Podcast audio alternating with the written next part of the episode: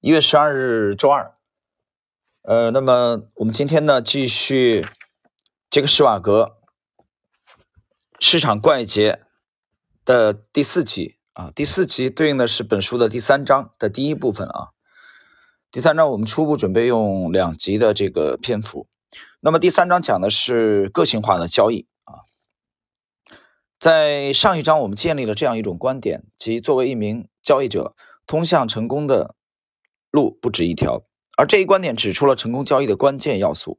如果你在读过了本书之后啊，只掌握了下面这一条原则，那也是一次非常有意义的努力。这条原则是什么呢？就是成功的交易员应当找到适合他自己个性的交易方式。尽管在市场上交易没有唯一正确的方法，但为了能获得成功，你需要找到一个对你而言正确的交易方法啊，就是一个适合你自己个性的方法。那么，以下是我曾经采访过的所有成功交易员的共同之处，他们都形成了契合自身个性和信仰的交易风格。而我观察到这一点，似乎也很符这个符符合逻辑，甚至听上去理所当然。读者甚至可能会问：每个人不正是根据其个性来交易吗？呃，事实上并不是这样，他们并没有这样做。施瓦茨花了近十年，尝试着去运用基本分析在市场中交易。而这一方法对其个性而言非常不合适，这导致了当他试着从基本面角度去得出市场观点的时候，他自己都被束缚住了。后来回忆到这段早年的经历，施瓦茨说道：“尽管我能稳定的获得一份不错的收入，但由于一直在市场上输钱，我还是几乎要破产了。一直到施瓦茨下定决心运用技术分析之后，他才变得成功。技术分析。”给了施瓦茨一个法宝，当他决策错误时，该方法能让他快速规避交易；而如果他能规避那些会导致损失的交易，那么还一直会有很多其他交易机会等着他。正如施瓦茨所阐述的，在总有属于我的胜利会等着我的信仰下，即使失败一次也没什么难过的。即使我犯了一次错误，那又怎么样？他发现了一种更适合他个性的方法。此处的观点并不是说技术分析要比基本分析好，而是说技术分析是更适合施瓦茨的方法。对于其他的交易者，比如吉姆·罗杰斯而言，上述观点啊应该反过来讲才对。就是说，罗杰斯他对技术分析不感冒啊。他说：“他说你这玩意儿看图的，你这这行吗？”啊，罗杰斯是玩基本分析的。呃，这个是我们上一集也讲过这个问题啊，第三集。读者会很吃惊的发现，有那么多的交易者在浪费时间和金钱，使自己的个性去适应一个根本不适合他的交易方法。有一些交易者很擅长构建在市场上颇为成功的这个量化的交易，但在遇到分散化交易的时候却备受压力，常常对他们自己的系统造成严重影响。还有一些交易员在啊，交易者在特点特点上很适合去预测长期的趋势，但由于对长期持有头寸厌倦。而转为做短线交易，最终亏了钱。人们其实一直都在偏离那些最适合其个性和技巧的方法。这里我们要解读一下啊，解读一下。呃，这这一集其实很重要，这一集和下集啊，它讲的是这个适合你的这个交易个性的方法。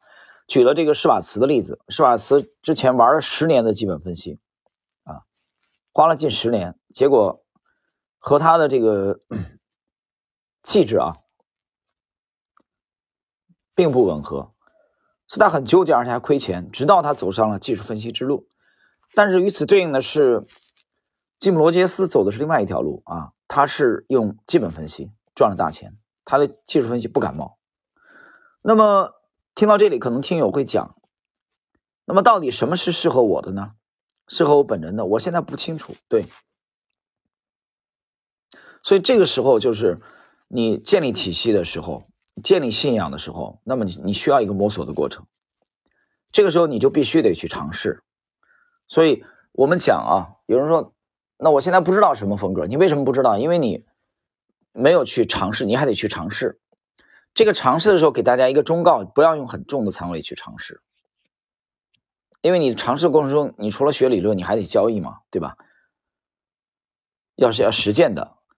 所以你你是属于实际上是属于一个试错的过程。那我在知识星球半不同的专栏也经常这么写，我说这个批判、这个质疑是建立在自由的基础上，那么创新发展是建立在批判和质疑的基础上的。但现在有很多的问题，就很多的业余人员、业余人士，他上来就批判，你得先有一个继承，再批判，你得先去了解对方的东西啊，了解一些大师的东西，然后再来谈批判的问题。你什么都不了解，你本身就是一个很业余的啊，你还到处去挑挑错，这就有问题了，这个就有问题。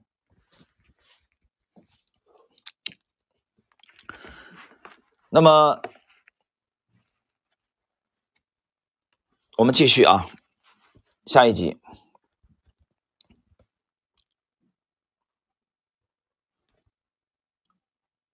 我们看一下下一集谈到了是一位杰出的伟大交易员保罗·杜德琼斯。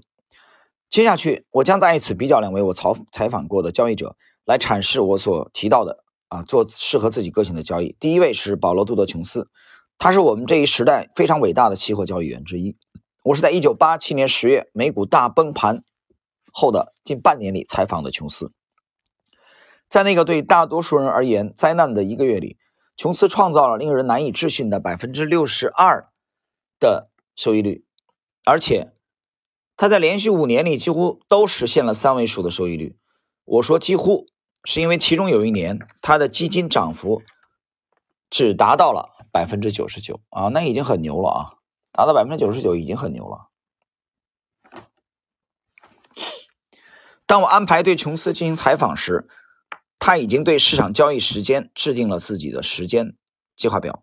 我对这一点是有一点担心的，因为我知道琼斯是一名非常活跃的交易者。当我被领进他的办公室的时候，他正为了下订单而对着与交易大厅相连的免提电话大喊大叫。在电子交易出现之前的日子里。交易的幕后就是这样的，而期货是在交易所那专门的期货交易室进行交易的。我一直等到他完成下订单才开始交谈。我向他解释说，我不想影响他交易，并建议我们最好还是把采访放到这个收盘之后啊再进行交易。琼斯说：“没事儿，开始吧。”当他回答我采访中的问题的时候，琼斯一直都盯着一个足有一个房间大的报价显示屏，并时不时用一种特别疯狂的方式为下订单。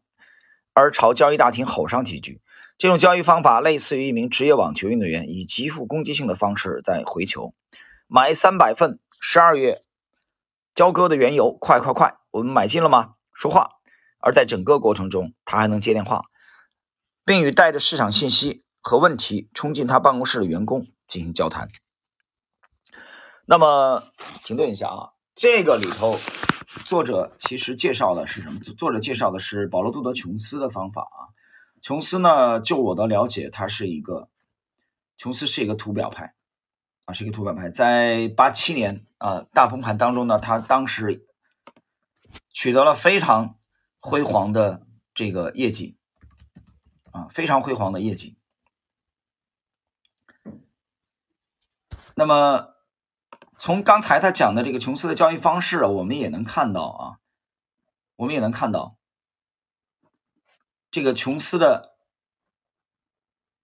琼斯的这个风格，他是一个图表派的，对吧？而且他的风格实际上也有相当的短线的这个盯盘的，大家看他在盯着这个显示屏，对吧？期货杠杆他都做的。但是基本分析的套路跟这不一样的啊！你回头你去看罗杰斯交易啊，这看罗杰斯的这个生活方式，看那个沃伦巴菲特、查理芒格都不是这样的，所以区别是很大的。那我们这一节其实主要讲的内容就是要去找到适合你自己啊，适合你自己的这个这个这个方式方法啊，就是究竟什么是适合你个性的？这个过程中呢，你肯定是要摸索的，对吧？肯定是要摸索啊，去尝试，去试错，到底什么适合你，对吧？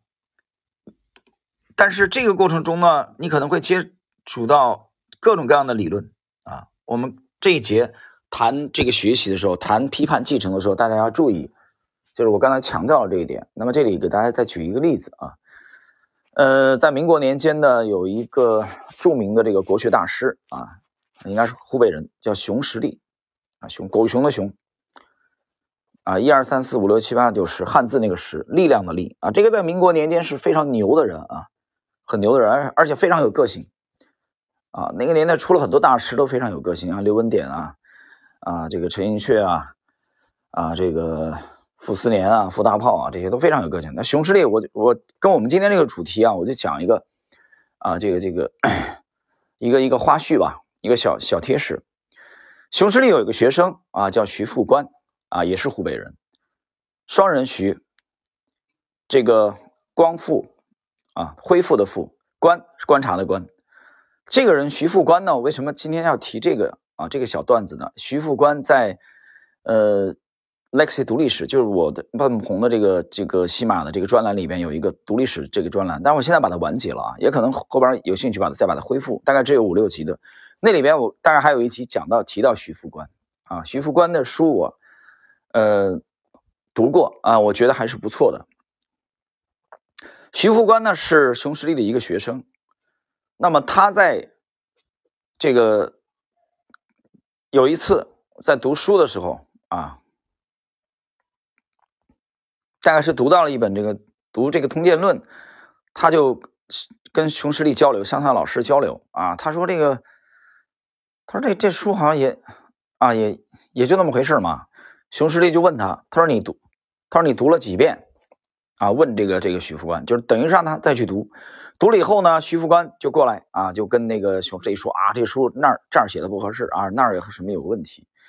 这个熊十力就有一些 不高兴。他这么告诉他的学生：“他说我们读书呢，如果一本书当中啊，可能有几处啊，甚至有几句话。”能点醒我们，我们能获得收益啊！那我们读这本书啊，就算成功了，就算有价值，而不是上来就去挑错误。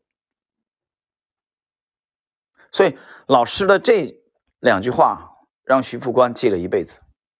所以徐副官后半生啊，他做学问、写书啊，啊，他应该是后来去了台湾的，他就一直记得啊，熊十力这么教导他的这句话。我觉得做学问啊，熊十力跟徐副官的这个对话啊。就我觉得跟我们这节内容啊有关联之处，就是你再去探索各种风格。你现在很多人他没确定我到底适合技术分析还是还是这个基本分析的时候，还是以学习为主。当你有了这个积累的之后啊，你会有你就会有沉淀嘛，对吧？你融会贯通。这个时候我讲了，就是你在存在一个阳气的问题啊啊批判的问题，对不对？然后确定你是。以技术分析为主啊，还是以这个这个基本分析为主啊，或者说两种派别的风格都兼用啊，有有这么一个过程。